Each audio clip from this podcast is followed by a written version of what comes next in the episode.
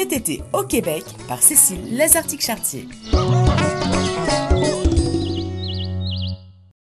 Bonjour chers auditeurs, bonjour Delphine et Julien. J'espère que, où que vous soyez, l'été vous soit doux et pétillant. De mon côté, les réjouissances de ce mois de juillet se suivent mais ne se ressemblent pas.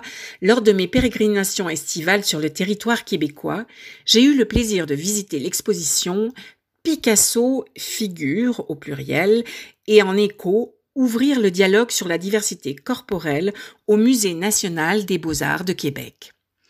Après la nature nordique et sauvage, une halte culturelle était bienvenue dans mon parcours, j'avoue. Je voudrais aussi dire combien j'ai eu plaisir à constater que parmi les visiteurs, nombreux étaient les enfants de tous âges pour cette exposition. Petits-enfants avec les grands-parents ou les parents. C'est réjouissant de voir que de plus en plus d'adultes accompagnent les enfants à investir les lieux d'art, comme ici un musée. C'est prometteur pour l'avenir.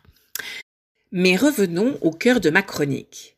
Depuis le 12 juin et ce jusqu'au 12 septembre 2021, le Musée national des beaux-arts de Québec offre une visite double, entre classique et éco-contemporain.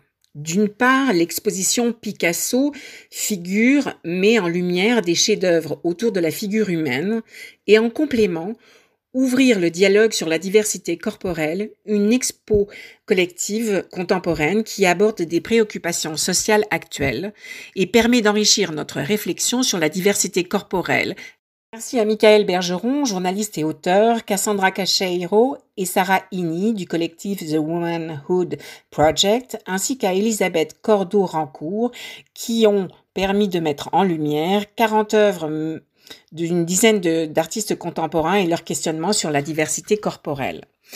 J'ai trouvé vraiment intéressant de tisser des liens entre l'œuvre d'un maître incontesté de l'art du XXe siècle et de grands questionnements actuels.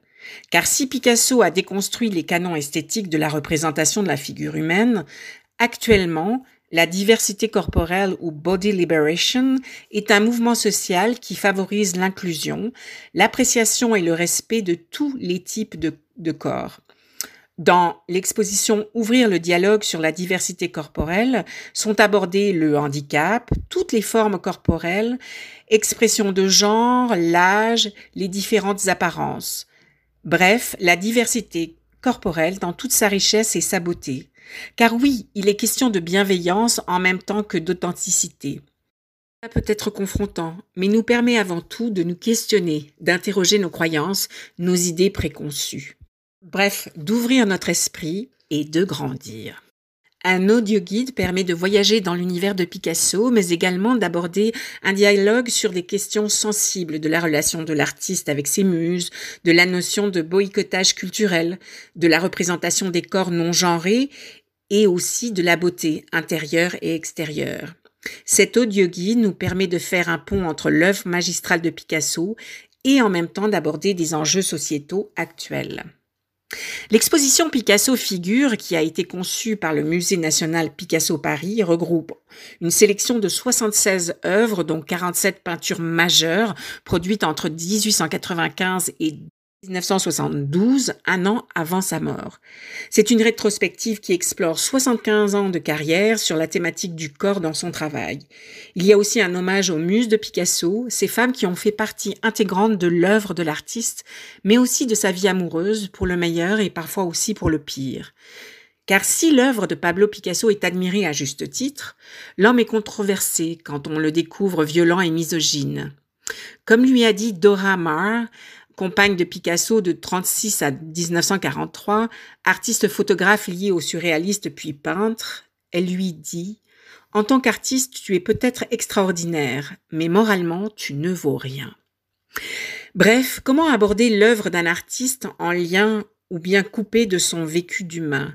Encore le boycottage culturel dans une période de conscientisation éthique culturelle que nous vivons. Ce sont des questionnements sensibles et impérieux une double exposition à aller voir au Musée national des beaux-arts de Québec jusqu'au 12 septembre.